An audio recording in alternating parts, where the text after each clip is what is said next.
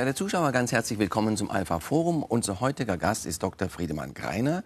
Er ist Honorarkonsul der Republik Ruanda in Bayern und Generalsekretär des Konsularischen Korps in Bayern, des größten Konsularkorps aller Bundesländer mit 111 Vertretungen. Ich freue mich sehr, dass Sie hier sind. Herzlich willkommen, Herr Dr. Greiner.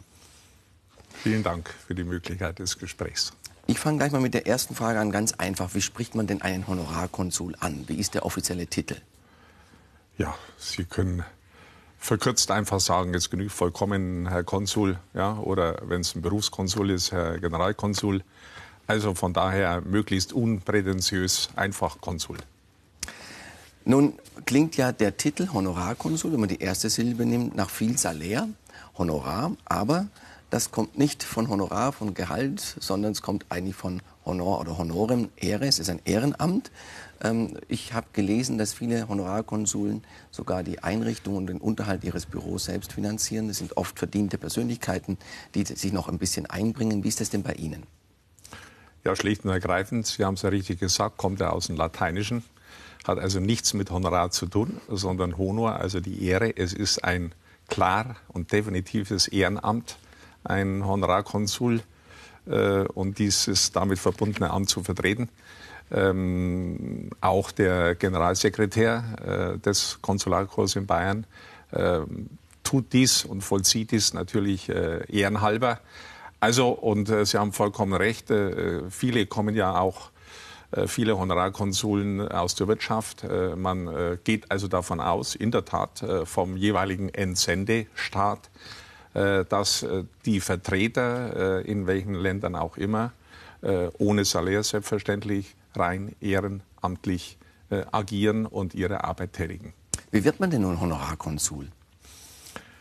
Es gibt da sicherlich unterschiedliche Wege. Ich denke, wenn ich mein eigenes Beispiel äh, nehme, äh, Honorarkonsul der Republik Ruanda, äh, einige Persönlichkeiten haben mich vorgeschlagen hier in Bayern, äh, weil sie mitbekamen, äh, dass ich nach 20 Jahren äh, Direktor der Evangelischen Akademie Tutzing in Anführungszeichen nichts mehr zu tun hätte.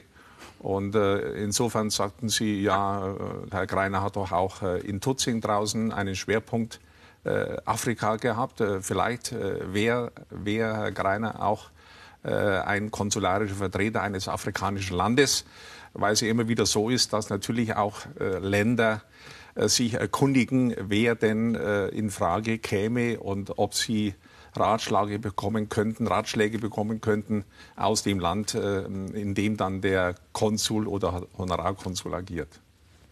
Was viele Menschen sicherlich interessiert, wie ist es denn, wenn man so im konsularischen Korps tätig ist?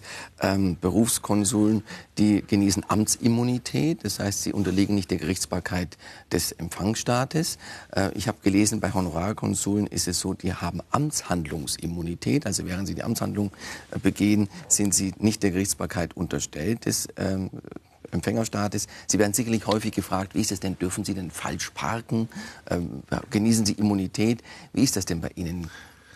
Ja, also witzigerweise äh, haben Sie vollkommen recht, äh, wird man immer wieder konfrontiert äh, mit der Frage oder äh, ja, äh, mit, mit Respekt, äh, ja, Sie können ja parken, wo immer Sie wollen in München. Das ist doch großartig. Ja. Da muss ich aber gleich dann etliches Wasser in den Wein gießen und sagen, wie Sie es vorhin auch formuliert hatten, es geht allein und ausschließlich nur dann, äh, wenn ich den PKW äh, verbotenerweise irgendwo abstelle, wenn damit eine entsprechende Diensthandlung verbunden ist. Und da muss ich mich natürlich auch oder müsste ich mich natürlich bei Nachfrage ausweisen. Also bitteschön, ja, äh, die Konsuln können nicht parken, wo sie wollen. Ich finde es auch vollkommen in Ordnung. Äh, allerdings, wenn es dringende, nicht aufschiebbare Amtshandlungen in einer bestimmten Straße oder Region wäre, dann ist es erlaubt. Was ein Honorarkonsul darf oder muss, ist geregelt in der Wiener Konvention über konsularische Beziehungen aus dem Jahre 1963, ein völkerrechtlicher Vertrag, der 1967 in Kraft getreten ist. In der Regel ist der Konsul Anlaufstelle für die Menschen aus dem Land, für die er tätig ist. Er stellt Visa aus, er kann Dokumente beglaubigen. Ähm, vor allem aber soll er auch wirtschaftliche, soziale, kulturelle Kontakte knüpfen. Er soll vielleicht auch für Investitionen in dem Land sorgen. Ähm, zudem begleitet ein Konsul auch Staatsbesuche und Delegationen. So wird es ganz allgemein beschrieben. Wie ist das bei Ihnen? Wie sind Ihre Aufgaben abgestimmt mit vielleicht auch dem Botschafter hier aus Ruanda?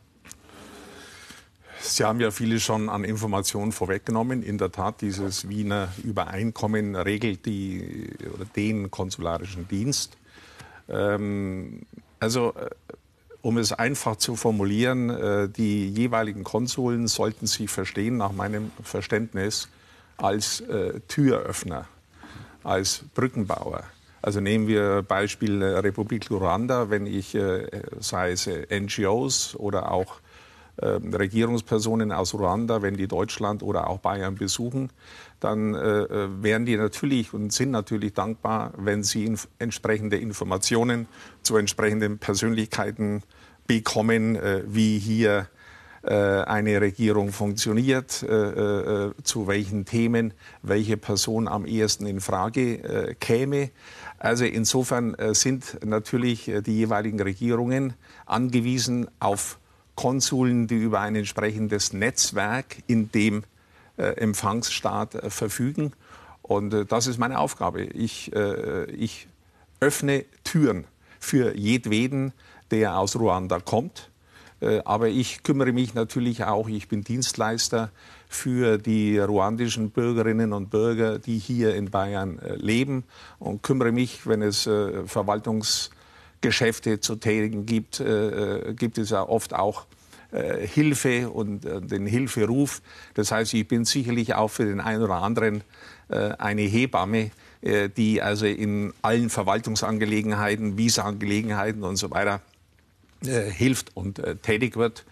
wobei nochmal die Visa ausstellen, Pässe ausstellen, das wird unterschiedlich geregelt. in meinem Fall macht das die Botschaft in Berlin. Äh, aber äh, sich kümmern äh, um die Menschen, die aus Ruanda kommend hier in Bayern leben, das ist sicherlich eine sehr wichtige Aufgabe. Wie ist das Verhältnis zum Botschafter? Ist er so eine Art Vorgesetzter? Stimmen Sie sich mit ihm ab in Ihrem Handeln? Also ich denke, es ist natürlich unverzichtbar, dass man im ständigen Gespräch und Gedankenaustausch mit dem Botschafter ist, denn äh, ich als Honorarkonsul der Republik Ruanda vertrete ja nicht die Interessen der Regierung. Äh, die Interessen der Regierung oder das, äh, ja, die Stimme der Regierung ist der entsprechende Botschafter in Berlin. Was einerseits auch eine entlastende Funktion ist. Ich verstehe mich ja nicht als kritikloser Funktionär von wem auch immer in Ruanda, ähm, ich äh, habe groß, ein großes Maß an Freiheit zu Veranstaltungen Ruanda betreffend, zum Beispiel hier in München einzuladen, alle anderen Honorarkonsuln natürlich auch. Und äh, da kann man sehr viel Informationen zum jeweiligen Land geben. Natürlich auch kritische Rückfragen stellen, mit denen umgehen. Also ich bin nicht Vollzugsbeamter der ruandischen Regierung, sondern habe ein großes Maß an Freiheit, ähm, ja, als Brückenbauer zwischen Ruanda und Bayern hier äh, Menschen zusammenzuführen über entsprechende Informationen. Ich habe mal nachgelesen, in Deutschland gibt es insgesamt 650 konsularische Vertretungen. Drei Viertel davon sind Honorarkonsuln. Allein in Bayern, flächenmäßig größtes Bundesland, ist auch das größte konsularische Korps mit 111 Vertretungen. An der Spitze Derzeit, steht ja. Genau, an der Spitze steht ein Doyen, habe ich gelesen. Und es gibt, und das auch nur in Bayern, den Generalsekretär des Konsularischen Korps. Was ist die Aufgabe des, Konsular äh, des Generalsekretärs? Ich glaube, seit 2016 begleiten Sie dieses Amt. Was, ja. was ist die Aufgabe des Generalsekretärs? Also Sie haben es ja richtig äh, gesagt, an der Spitze äh, wird das Konsularkorps vertreten vom Doyen äh, und vom Generalsekretär. Äh, kurz zusammengefasst könnte man zunächst einmal sagen, der Generalsekretär sorgt für die Kontinuität äh, äh, bezüglich der 111 Kon Konsuln, Berufskonsuln und Honorarkonsuln. Wir haben in Bayern ca. 50 Berufskonsuln und 70 Honorarkonsuln. Äh, die Doyens wechseln ja oft. Sie kommen ja aus dem Ausland. Die haben manchmal sehr kurze Stehzeiten. Und der Generalsekretär sorgt für Kontinuität, wenn es darum geht, bestimmte äh, Geschäfte abzuwickeln im Interesse äh, des Gesamtchors. Oder eben zum Beispiel? Auch, äh, ja, der gesamte Geschäftsverkehr. Oder zum Beispiel, wir haben jetzt, oder ich habe jetzt als Generalsekretär es zu tun mit der gesamten digitalen Umstellung. auch was meine Korrespondenz mit den Berufskonsuln, Honorarkonsuln anbelangt. Und es gibt ja äh, einen, einen kleinen Aktenordner, wenn Sie so wollen, wo die äh, für, für das Konsularkorps die 111 genauen Adressen, postalischen Anschriften, E-Mail ja, und so weiter angegeben sind mit Bild. Äh, das war ja bisher analog linear aufgestellt. Äh, da bin ich gerade dran und es ist ein gerüttelt Maß an Arbeit, äh, dies digital umzustellen, sodass man natürlich auf dem jeweils aktuellen Stand entsprechende Informationen von benachbarten Kolleginnen und Kollegen abrufen zu können, das in einer großen Geschwindigkeit, schneller als es jemals ging und sehr präzise und sehr aktuell. Aber das muss natürlich äh, entsprechend auch äh, immer wieder organisiert werden. Ja, die neuen Informationen müssen eingespeist werden. Also das ist zum Beispiel jetzt äh, doch eine größere Aufgabe, diese, diese digitale Umwidmung fürs Konsularkorps voranzutreiben. Sind Sie dann auch Ansprechpartner der Staatsregierung für Fragen, die das gesamte Korps betrifft? Natürlich. Also äh, unter anderem gehört es auch zu meinen Aufgaben, die Verbindung zur Staatskanzlei zu halten. Äh, ich werde beispielsweise als Generalsekretär über jedwede konsularische Veränderung ähm, unterrichtet. Und äh, ich denke, es ist eine gute Tradition eines Generalsekretärs, dass er bei Neuzugängen oder Verabschiedungen natürlich, versteht sie von selbst, Verbindung aufnimmt äh, mit dem jeweiligen Gast, der aus dem Ausland zum Beispiel kommt und äh, Antrittsbesuche macht in dem jeweiligen Konsulat. Ich habe ja selber ein entsprechendes Interesse, die jeweiligen äh, konsularischen Vertreter kennenzulernen und sie sozusagen äh, einzubinden, möglichst rasch und schnell in das bayerische Konsularkorps. Lassen Sie uns ein bisschen, bevor wir zu Ruanda kommen, nochmal über Afrika, den großen Kontinent, sprechen. Sie kennen diesen Kontinent sehr gut. Sie waren sehr oft in Afrika, Südafrika, Ruanda und andere Länder. Wenn wir über Afrika reden, muss man manchmal selbstkritisch einräumen, uns ist die Dimension dieses Kontinentes oft gar nicht so richtig bewusst. Ich habe das nochmal nachgelesen, wie groß dieser Kontinent ist. Allein von der Fläche her ist Afrika so groß, dass folgende Länder von der Fläche her hineinpassen würden. China, Japan, Indien, USA, Polen, Tschechien, Österreich, Slowakei, Rumänien, Slowenien, Kroatien, Bosnien-Herzegowina, Serbien, Bulgarien, Albanien, Mazedonien, Griechenland, aber auch Italien, Spanien, Portugal, Deutschland, Frankreich, die Niederlande, Belgien, die Schweiz und Großbritannien. All diese Länder würden von der Fläche her ja. in Afrika hineinpassen. Sind wir manchmal wenn wir von Afrika als einem Land sprechen und nicht von einem Kontinent, ein bisschen unwissend und ignorant? Äh, Sie haben da vollkommen recht. Äh, man muss sich vorstellen, es gibt eben, es gibt eben beileibe nicht Afrika, sondern Afrika und der afrikanische Kontinent besteht aus 54 Staaten derzeit. Und äh, diese 54 Staaten, da gibt es vieles Vergleichbares. Sind aber teilweise extrem unterschiedlich in, in vieler, vieler Hinsicht. Ich denke, wenn man an die äh, ja, in Anführungszeichen zunehmende Aktualität und Bedeutung des afrikanischen Kontinents und der damit verbundenen Länder denkt, äh, dann geht es ja darum, auf Zukunft hin, äh, und wir beginnen ja in Anführungszeichen mit der Flüchtlingspolitik, äh, auf Zukunft hin äh, sich zu organisieren, wie wir mit den unterschiedlichen, in dem Fall afrikanischen Kontinenten zusammengehen. Es gibt ein schönes, äh, einen schönen und sehr wichtigen und bedenkenswerten Ausspruch von Henning Mankel, der seinerzeit äh, unter meiner Direktorenschaft äh, den Toleranzpreis in der evangelischen Agrimituzien bekam. Und der ja in Mosambik, der ja Schwede ist, schwedischer Krimi-Autor, aber Zeit seines Lebens äh, die Hälfte des Jahres in Mosambik verbrachte, also ein Grenzüberschreiter und Grenzgänger zwischen Europa und Afrika war. Und er sagte völlig zu Recht, die Europäer oder wir selber, wir wissen möglicherweise vieles darüber, wie afrikanische Menschen sterben. Wir wissen aber überhaupt nichts oder sehr, sehr wenig darüber, wie sie denn heute leben und in Zukunft leben wollen. Und ich denke, Henning Mankel, äh, er weiß da Bescheid. Äh, da hat er vollkommen recht. Wir kümmern uns viel zu wenig über die extrem unterschiedlichen Lebensbedingungen, Lebenssituationen in Afrika.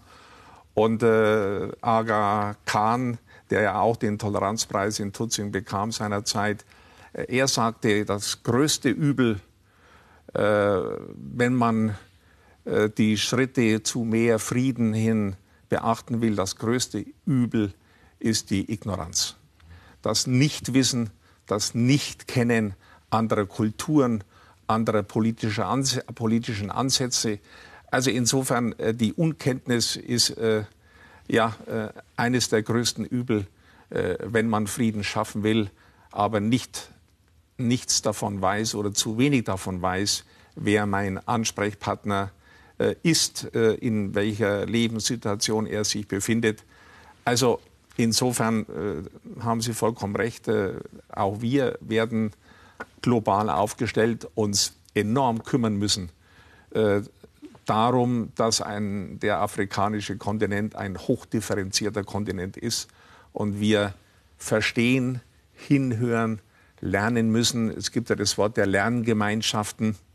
Es kann keine Einbahnstraße sein, dass wir als Europäer oberlehrerhaft den, den Afrikanern sagen, äh, äh, wie sie Politik zu betreiben hätten wie sie Kultur zu betreiben hätten, wie sie mit ihren Traditionen umgehen, äh, welchem religiösen Glaubensbekenntnis sie angehören. Also es muss eine beidseitige Straße äh, geben, dass wir natürlich auch von den Afrikanern, den Afrikanern, leider Gottes immer wieder, ja, äh, sehr, sehr vieles lernen können und annehmen können. Also Lerngemeinschaft ist angesagt, hinüber und herüber. Lassen Sie uns so ein bisschen was lernen über Ruanda. Ich habe mich mal ein bisschen erkundigt und werde mal ein paar formale Daten nennen und bitte Sie, das so ein bisschen aufzufüllen äh, mit vielleicht ganz menschlichen Fragen, gerade wie die Menschen dort leben. Ähm, Ruanda ist ein relativ kleiner afrikanischer Staat, etwas so groß wie Mecklenburg-Vorpommern, hat aber so viele Einwohner wie Bayern, etwa 12 Millionen. Ruanda ja. zählt mit 430 Einwohnern pro Quadratkilometer zu den dichtest besiedelten Ländern ja. in Afrika. In Bayern sind es, glaube ich, rund 170 Menschen, die auf einem Quadratkilometer leben. Die Hauptstadt ist Kigali mit 1,2 Millionen Einwohnern. Es gibt noch vier Provinzen, 30 Distrikte. Unabhängig ist das Land seit 1962. Es war auch mal deutsche Kolonie von 1884 bis 1916. Das sind jetzt mal so ganz formale Rahmendaten. Wenn Sie einem Menschen Ruanda beschreiben sollten oder wollten, was wäre Ihnen wichtig? Was zeichnet dieses Land aus? Ja, da wird man unweigerlich äh, darüber sprechen müssen, äh, wie es vor 21 Jahren war.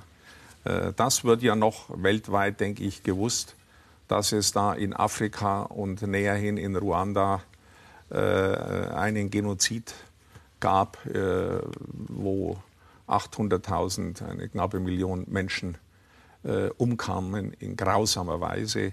In, in das heißt Tagen. mit anderen Worten, in circa 100 Tagen, in drei Monaten, wurden eine knappe Million Tutsis äh, umgebracht, verfolgt von den Hutus, also zwei, wie es heißt, äh, ethnisch äh, sehr unterschiedliche Gruppierungen, was ja so überhaupt nicht stimmt. Aber es war damals so, dass es äh, zu diesem grausamen, mörderischen äh, Kampf und Gemetzel äh, kam. Und keiner, keine Staaten, weder die Europäer noch die Amerikaner, hatten allzu viel Hoffnung, dass nach dieser unendlichen Katastrophe, und wir verstehen ja was von Genozid hier in Deutschland, dass nach dieser unendlichen Katastrophe 1994 dieses Land jemals wieder eine echte Chance hat, aufzustehen. Und Sie müssen, wenn Sie sagen, was beeindruckt Sie, Sie müssen sehen, nach 21, nächstes Jahr werden es 22 Jahre, nach äh, dieser Zeit ist dieses Land äh, Ruanda und seine Bewohner, seine Menschen äh, buchstäblich wieder auferstanden. Es grenzt an ein Wunder, muss man wirklich sagen, dass dieses Land zurzeit in der Subsahara-Region eines der sichersten und stabilsten Länder und Republiken ist. Das hätte keiner, keiner vor 20 Jahren prognostiziert. Und insofern muss ich sagen, da hat natürlich einen großen Anteil die entsprechende Regierung, aber den allergrößten Anteil haben die Menschen, die dort Tür an Tür leben, äh, gemeinsam in die Kirche gehen, auf denselben Marktplatz gehen, Menschen, die sich gegenseitig, gegenseitig grausam ermordet haben. Oft mit Macheten. Oft mit Macheten. Äh, also es ist ein, ein, eine unvorstellbare Situation. Und von daher gesehen, wenn man heute den Blick auf Ruanda wirft, dann äh, ist sich Ruanda natürlich äh, dieser Katastrophe erinnerlich. Aber man hat auch viel Verständnis oder sollte viel Verständnis dahingehend haben, dass sowohl die Regierung wie aber auch die Menschen sagen, wir erinnern uns und müssen uns erinnern äh, dieses Genozids und welche Folgen daraus entstehen für unser Leben. Aber wir wollen nun wirklich gemeinsam in eine prosperierende Zukunft schauen. Und so wie es im Moment ausschaut, dieses gegenwärtige Ruanda, haben Sie äh, Unglaubliches bereits auf den Weg gebracht. Sie haben es schon angesprochen, historische Dinge sind nicht immer leicht zu vergleichen, aber natürlich bei aller Einmaligkeit des Holocaust, für den die Deutschen verantwortlich zeichnen, äh, gibt es natürlich ein paar Parallelen, die Traumata, die natürlich mit solchen Dingen verbunden sind. Nun hatten wir Deutsche vielleicht das Glück, dass wir einen Puffer hatten zwischen Täter und Opfer, nämlich die Besatzungsmächte, die für Ordnung und Recht gesorgt haben. In Ruanda müssen Täter und Opfer unmittelbar miteinander dieses Land gestalten. Sie haben auch schon angesprochen, dass Ruanda mal eine deutsche Kolonie war. Ähm, erwächst uns daraus auch eine gewisse Verantwortung, ein Stück weit mitzuhelfen, ähm, dieses Land wieder mit aufzubauen, beispielsweise durch Investitionen, durch andere Hilfen im kulturellen, im sozialen, wirtschaftlichen Bereich? Ich gebe Ihnen auch vollkommen recht. Äh, man muss wirklich äh, positioniert und deutlich sagen, die Weltgemeinschaft, äh, die Vereinten Nationen, die ja damals 1994 dort auch platziert waren, wie auch die europäischen Länder, die dort als Kolonialmächte seiner Zeit platziert waren, sie haben schlicht und ergreifend 1994 versagt. Entweder, dass sie weggesehen haben, oder sie haben kein Wissen, kein Vorstellungsvermögen von den politischen Vorgängen damals gehabt. Und insofern denke ich, äh, wären wir alle gut beraten, die Europäer, wenn wir äh, auch hier eine Schuld eingestehen und aus dieser Schuld natürlich resultierend sagen, wir wollen entsprechende Beihilfe, Unterstützung äh, äh, zum Beispiel dem ehemaligen Kolonialland Ruanda oder auch Burundi zukommen lassen. Das wird ja auch getan. Das muss man also wirklich äh, anerkennen. Eine ganze Reihe von unterschiedlichsten Kirchengemeinschaften ja, äh, äh sind in Ruanda tätig. Oder eben auch die äh, bundesdeutsche Regierung ist ja tätig. Es äh, Rheinland-Pfalz hat große Partnerschaften. Äh, Rheinland-Pfalz, äh, da äh, kümmert sich und engagiert sich die entsprechende Regierung. Aber man muss ja insgesamt sagen, um nur ein Beispiel zu geben, natürlich äh, werden enorme äh, Mittel finanzieller Art auch bereitgestellt für die Republik Ruanda. Vor zehn Jahren waren es noch 70 Prozent, mit dem die Europäer, die USA, die Vereinten Nationen das Budget Ruandas unterstützt haben nach zehn Jahren. Jetzt sind es nur mehr 40 Prozent. Also ich will nur damit sagen, äh, die äh, ruandischen Bevölkerung und die Regierung ist natürlich außerordentlich dankbar, äh, wenn entsprechende Unterstützung ähm, kommt ja, und, und auch greift und entsprechend platziert ist. Auf der anderen Seite gibt es aber auch eine unglaubliche Bestrebung, nicht nur in Ruanda, seitens der Regierung, seitens der Bevölkerung, dass sie irgendwann sagen, wir wollen und müssen natürlich auch von diesem Tropf der ständigen Unterstützung wegkommen. Wir sind gewillt, mit eigenen Kräften absehbar dann auch über unser eigenes Budget äh, zu verfügen. Sie haben es vorhin schon ein bisschen angedeutet, die Zahl der Flüchtlinge, die aus Afrika über das Mittelmeer kommen, hat wieder zugenommen. Ähm, das Mittelmeer wird oft zum Massengrab für Frauen, Männer und Kinder. Ähm, es ist erstaunlich, dass aus Ruanda wenig bis gar keine Menschen kommen, obwohl das Land ja sehr arm ist. Im Gegenteil, Ruanda ist sogar Aufnahmeland und kein Flüchtlingsland aus, den, aus der Region um Ruanda herum. Woran liegt das? Was macht die Stabilität des Landes aus, obwohl es sehr arm ist? Warum glauben die Menschen an einer Perspektive im eigenen Land? Ich denke, weil sie über, äh, gemerkt haben, dass sie über unendliche und neue Kräfte verfügen. Und äh, das äh, unglaublich schwierige Bestreben der Menschen untereinander in den Dörfern, in den Städten Ruandas, äh, äh wie gesagt, Tür an Tür äh, als Mörder und als äh, Opfer zu leben, das können wir uns gar nicht vorstellen. Es muss aber trotzdem funktionieren. Und Ruanda ist insofern noch lange nicht ans Ende einer Befriedung gekommen. Aber sie sind auf einem guten Weg. Ich denke, das muss man neidlos und mit großem Respekt anerkennen.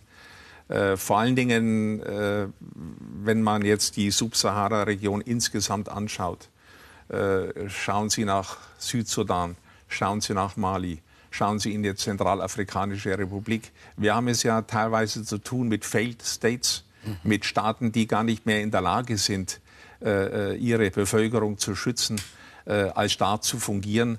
Und dann ist es wirklich ein Wunder, dass dieses Land, ausgerechnet dieses Land Ruanda, in dem äh, es nur Gemetzel und genozidale Zerstörung gab, dass dieses Land nun heute ein Land ist, das Flüchtlinge aus Burundi aufnimmt. Vor 20 Jahren sind ja die Ruander geflüchtet in die umliegenden Nachbarländer.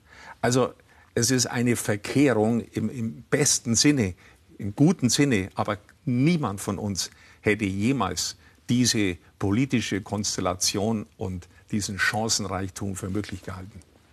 Wir kommen nochmal zu Ruanda zurück. Ich würde hier gerne eine kleine Zäsur machen, unseren Zuschauern den Menschen Friedemann Greiner etwas näher vorstellen. Sie sind am 25. Mai 46 in Nürnberg geboren. Sie sind Franke. Ähm, Ihr Vater war Theologe. Wie sind Sie aufgewachsen? Wie war Ihre frühe Kindheit? Ich bin in Oberfranken aufgewachsen. Äh, und mein Vater, wie gesagt, war lange Zeit dort Gemeindepfarrer. Und als Pfarrerskinder weiß man sich natürlich, was sich gehört. Äh, äh, hoffe ich jedenfalls für mich selber. Also wir sind hier wirklich geschützt, befriedet aufgewachsen. Äh, und und äh, es war aber nicht der Grund, weil mein äh, Vater Theologe war, dass ich sage, ich möchte in die Fußstapfen meines Vaters treten und auch Theologie studieren. Ähm, ich wusste schlicht und ergreifend, war mir nicht sicher, welches Studium ich in München dann antreten sollte und wollte. Und habe dann mit Philosophie angefangen und bin dann doch wieder bei der Theologie gelandet, aber aufgrund des Interesses an dem äh, Studium. Also weniger vom, von der Familie, von der ehemaligen herkommen, dass ich sage, ich möchte und muss auch Pfarrer werden. Irgendwo habe ich gelesen, ich glaube in einem Interview, das Sie hier in Alpha auch gegeben haben, Ihr Kindheitstraum war mal Schiffskoch zu werden. Ähm, das ist ein bisschen überraschend, wenn junge Burschen sagen, ich will Pilot werden oder ich will Lokomotivführer werden oder auch Baggerfahrer, ist man nicht so überrascht. Schiffskoch ist ja ein knochenharter Job. Wie kamen Sie denn auf diesen Kindheitstraum? Wahrscheinlich war ich mir dessen nicht so bewusst, dass es in der Tat ein knochenharter Job ist. Äh, aber es hat vielleicht was zu tun mit, mit einer weltweiten Neugier. Äh, äh, diese Neugier teile ich wahrscheinlich mit vielen Menschen und äh, äh, zu meinen Hobbys in Anführungszeichen gehört es natürlich mit meiner Frau äh, auch viel, viel zu reisen und also dieses, dieses Interesse an der Welt und an den vielen extrem unterschiedlichen Ländern kam da, daraus resultierte wahrscheinlich der Wunsch, mit einem Schiff über sämtliche Meere zu schippern. Und da ich gerne esse. Äh, äh, so kann ich es mir nur erklären. Da habe ich gedacht, äh, also als Schiffskoch, das wäre doch was. Ja, gut Kombination. essen, gut kochen, aber auch Freizeit zu haben. Früher gab es es ja noch mehr äh, als heute. Heute sind die Zeiten knapp. Ausflüge zu machen in das jeweilige Land. Sie haben schon gesagt, Sie haben Theologie studiert, Sie haben dann auch promoviert über den katholischen Theologen Karl Rahner, der mal so schön formulierte, Glauben heißt, die Unbegreiflichkeit Gottes ein Leben lang auszuhalten. Was bedeutet der Glaube für Sie? Hat er sich im Laufe der Jahre, Jahrzehnte für Sie verändert? Ja, sicherlich. Äh, ich denke, prägend für mich waren, sicher, äh, waren ganz bestimmt die 20 Jahre äh, Tätigkeit an der Evangelischen Akademie Tutzing.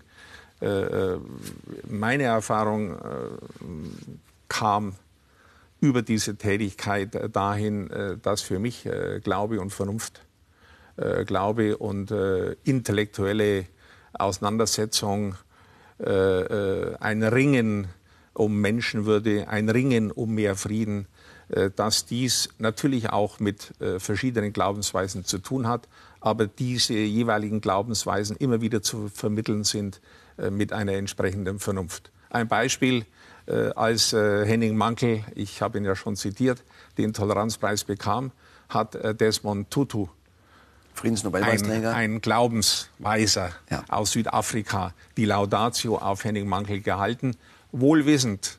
Äh, und äh, Mankel hat es ja selber auch in, in der Akademie dann gesagt, dass er Agnostiker ist. Mhm. Und ich denke, äh, das hat mich immer wieder fasziniert äh, ein Glaubender zu sein, der von seiner eigenen Glaubensposition überzeugt ist, dass sie beiträgt zu mehr Frieden in der Welt und zu mehr Menschenwürde. Aber ein Desmond Tutu hat genauso mit großem Achtung und Respekt vor der Persönlichkeit und der Tätigkeit von Henning Mankel äh, akzeptiert, dass er Agnostiker ist, aber auf anderem Wege äh, ringt um mehr Frieden und Gerechtigkeit in der Welt. Der Chronistenpflicht sei, sei, es geschuldet, dass ich noch sage, Sie waren auch in der Stadtpfarrei Kaufbeuern tätig. Ähm, Sie haben aber immer gesagt, Kirche darf nicht nur in der Kirche stattfinden. Ihnen war immer wichtig, dass Kirche auch in der Gesellschaft stattfindet, in der Wirtschaft, in den Vereinen, in der Politik. Das war Ihnen sehr wichtig. Deshalb haben Sie gesagt, eigentlich ist der Direktor der Evangelischen Akademie Tutzing eine Art Traumjob. Sie können hier verschiedene Positionen einander zuführen. Sie lieben das Debattieren, hat man den Eindruck. Und Ihnen war auch immer wichtig, dass man das Argument hört, das einem unangenehm ist, das man vielleicht gar nicht teilt, dass man diese Menschen zusammenbringt. Aber irgendwann war Ihnen auch wichtig, eine Diskussion zu einem Punkt, zu einem Ergebnis zu führen. Heute sind Sie in diplomatischen Diensten, dazu zwei Zitate. Das eine heißt, Diplomatie ist die Kunst, so laut zu schweigen, dass auch das leiseste Unbehagen nicht zu überhören ist. Und das zweite ist, Diplomatie ist die Kunst, mit 100 Worten zu verschweigen, was mit einem Wort gesagt werden könnte. Wenn man das als Grundlage diplomatischen Handelns nähme, wären Sie dann ein guter Diplomat? Also ich denke, es ist absolut wichtig und richtig, dass man im diplomatischen Dienst dem jeweiligen Gegenüber den Eindruck vermittelt, und das, dass ich ihn achte, dass ich ihn respektiere, von welcher Position er immer auch herkommt. Und wenn es äh, für mich völlig inakzeptable Positionen sind, dann denke ich, ist es als Konsul oder als Diplomat äh, sicherlich notwendig, in den ständigen Dialog einzutreten. Wir kommen nicht weiter auf dieser Welt. Wir sehen es an den unterschiedlichsten ähm, äh, Attentaten, Katastrophen, äh, aber auch gelingenden äh, versöhnungsbereiten Dingen. Äh, wir kommen nicht weiter, wenn wir uns äh, verweigern, Gespräche zu führen und zuzuhören. Je mehr wir zuhören, je mehr wir immer wieder redundant versuchen, den Dialog aufrechtzuerhalten, ich denke, nur dann kann man grenzüberschreitend, wohl wissend, dass es Grenzen gibt, aber grenzüberschreitend permanent versuchen, äh, den einen oder anderen kleinen Schritt äh, zu mehr Verstehen, äh, zu mehr Frieden, Recht und Gerechtigkeit zu vollziehen. Sie stehen für viele Innovationen auch in der Evangelischen Akademie. Einen haben Sie schon genannt, nämlich die Einführung des Toleranzpreises. Das war Ihnen sehr wichtig. Damit wurden sehr viele namhafte Persönlichkeiten geehrt. Einige haben Sie genannt. Desmond Tutu, der Friedensnobelpreisträger, der Meisterpianist Daniel Barenboim, der Schriftsteller Henning Mankell, Prinz Karim Aga Khan, Bundesfinanzminister Schäuble und auch Ex-Bundespräsident Roman Herzog, um nur einige zu nennen. Sie haben gesagt, Aufgabe der Evangelischen Akademie Tutzing sei auch, den steinigen Weg zu mehr Frieden, zu mehr Respekt der Menschen voreinander zu beschreiten. Nun haben Sie viel Erfahrung, 20 Jahre Evangelische Akademie. Was ist Ihr Eindruck? Hat der Respekt der Menschen voreinander, der Respekt vor dem Andersdenkenden eher abgenommen?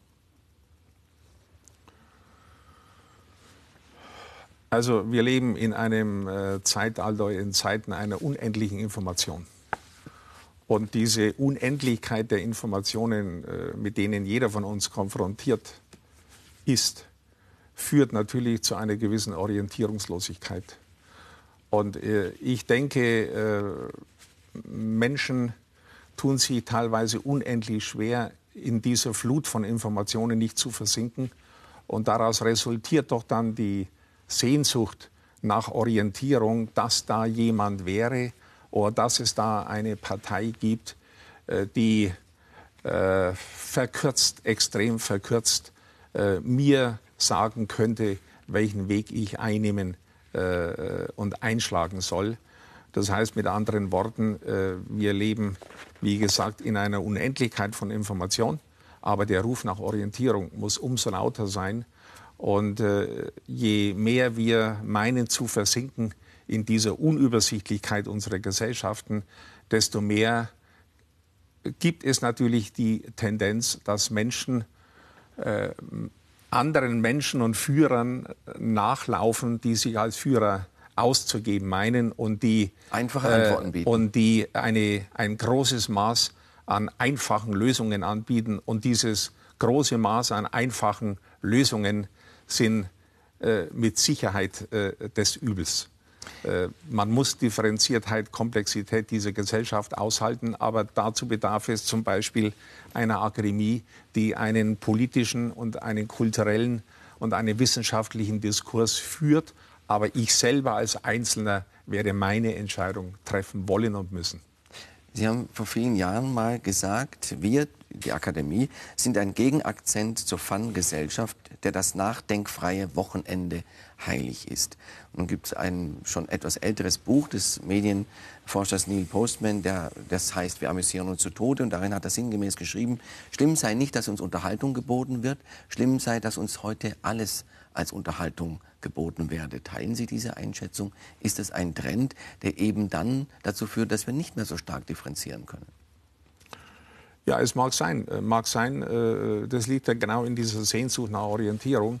Äh, je einfacher die Lösungen sind, die mir heutzutage angeboten werden, und da gibt es ein hohes Maß an Charlatanerie, ähm, desto mehr bin ich bereit, diese, diese Lösung auch anzunehmen und äh, mich mit ihr zu identifizieren. Und wenn sie noch so falsch ist, äh, wenn sie schon bei der Akademien oder bei Stiftungen politischer äh, Art sind, dann denke ich, in einer so unübersichtlichen Welt äh, muss es einmal mehr entsprechende Orte geben. Dazu gehört natürlich auch Tutzing, wo es möglich ist, äh, entschleunigt sich auszutauschen und Wege gemeinsam zu suchen und Lösungsschritte aus einer unglaublich komplexen Welt und Gesellschaft.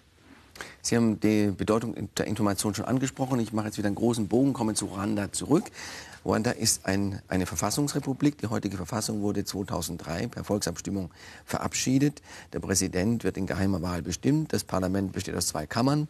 Es gibt die Nationalversammlung, ich glaube mit 80 Sitzen, und dann gibt es noch einen Senat mit 26 Sitzen. Seit der Wahl 2013 besteht die Nationalversammlung aus zwei Drittel der Abgeordneten aus Frauen. Mhm. Ich glaube, das ist der höchste Anteil von Frauen weltweit, weltweit ja. ähm, in diesem Parlament. Ähm, Im Deutschen Bundestag sind es, glaube ich, 36 Prozent. Machen Frauen aus Ihrer Erfahrung, wenn Sie Ruanda beobachten, anders Politik als Männer? Also das ist eine, eine schwierige Frage. Äh, ich denke, es gibt äh, unterschiedliche Menschen, auch, auch Männer und Frauen, haben unterschiedliche Zugänge, wie sie sich äh, einer Chance oder einem Problem, einem politischen Problem äh, annähern. Äh, umso mehr ist es natürlich dann zu begrüßen, äh, wenn es in den Parlamenten äh, denn gelingen würde, einigermaßen paritätisch Männer und Frauen gemeinsam dann nach Lösung suchend zusammenzuführen. Und das ist in der Tat doch spektakulär, in Anführungszeichen, dass in Ruanda zwei Drittel des Parlaments äh, von Frauen bestückt äh, werden. Äh, von daher gesehen denke ich, es gibt unterschiedliche Zugänge, wie gesagt, von Mann und Frau. Aber dann wäre es natürlich oder ist es natürlich sehr sinnvoll und im politischen Interesse von jedem, wenn Männer und Frauen gemeinsam dann nach Lösungen suchen und darum ringen. Sie haben vorhin gesagt, Sie sind als Honorarkonsul nicht Erfüllungsgehilfe, Sie haben große Freiheiten. Deshalb erlaube ich mir, das zu fragen. Ähm, nun schreibt die Verfassung ja auch eine Begrenzung der Amtszeit des Präsidenten vor.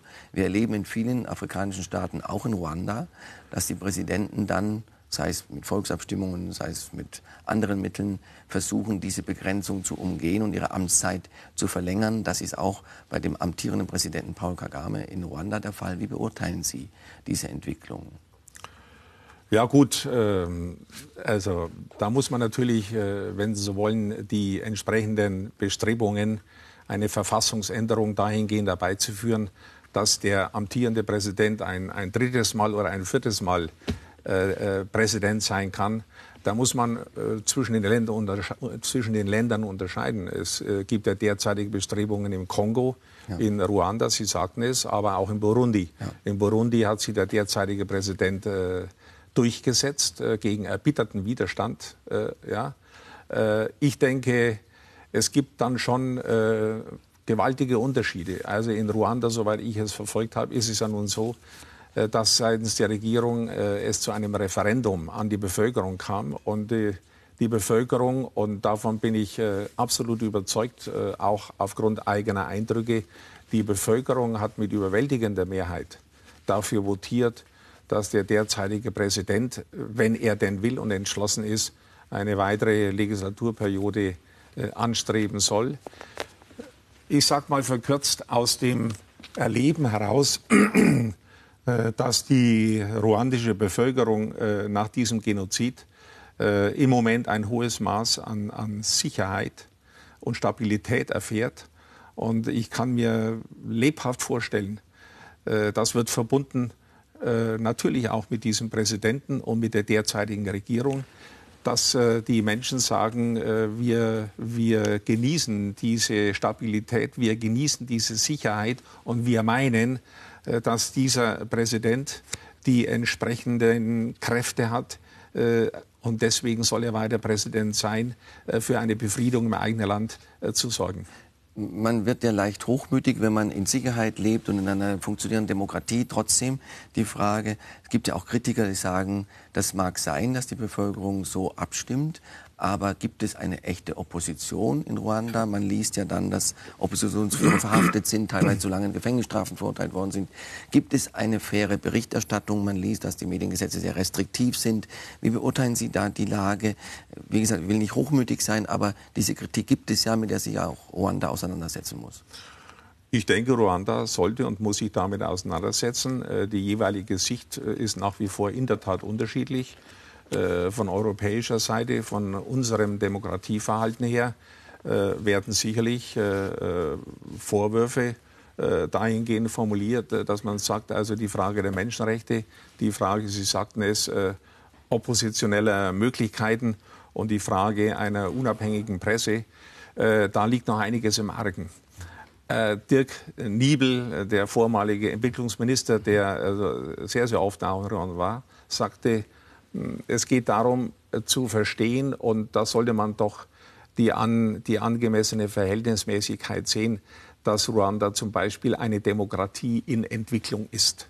Mhm. Und wenn ich sehe, woher Ruanda kommt und wo es hoffentlich und möglicherweise hingeht, dann denke ich, muss man einen politischen Diskurs, Menschenrechtsverletzungen, äh, ja, ähm, äh, äh, die Unabhängigkeit von Presse oder eben die nicht-Unabhängigkeit, die muss man entsprechend gewichten, die muss man auch äh, verbalisieren und sagen dürfen. Man muss aber natürlich auch verstehen, wenn Sie von einem Genozid herkommen, und das wird immer wieder gesagt von der Bevölkerung dort, äh, dann ist man natürlich sehr, sehr hellhörig. Äh, die Medien damals haben ja zum Genozid massiv mit beigetragen, äh, dass man jedwede Opposition äh, einerseits zulassen möchte, und das wird, äh, ist unverzichtbar, auf der anderen Seite in jeder Opposition äh, die Sorge hat, dass sozusagen die Bevölkerung sich wieder auseinander dividiert. Wenn man das versteht, hat man vielleicht auch Verständnis, dass der Weg zu mehr Demokratie auch entsprechend ein längerer ist. Ein schöner Appell an differenzierte Betrachtungsweise. Unsere Zeit ist schon ganz zu Ende. Ich darf mich ganz herzlich bedanken, Herr Konsul. Und ich würde gerne unser schönes Gespräch beenden mit zwei Zitaten über Sie. Das eine stammt vom ehemaligen bayerischen Landesbischof Johannes Friedrich und lautet, Friedemann Greiners Wirken zeigt seine hohe Fähigkeit, auf Menschen zugehen und Fäden knüpfen zu können. Und der bayerische Ministerpräsident Horst Seehofer sagte über sie, Friedemann Greiner hat ein feines, untrügliches Gespür für die brennenden Fragen unserer Zeit. Ich glaube, das ist auch in unserem Gespräch heute deutlich geworden. Wir wünschen Ihnen, dass Sie dieses untrügliche Gespür nicht verlässt. Nochmal ganz, ganz herzlichen Dank, Herr Konsul. Verehrte Zuschauer, das war unser Alpha Forum. Heute mit Dr. Friedemann Greiner, dem Honorarkonsul der Republik Ruanda in Bayern und Generalsekretär des Konsularischen Korps in Bayern. Herzlichen Dank für Ihr Interesse, fürs Zuhören und Zuschauen und auf Wiedersehen.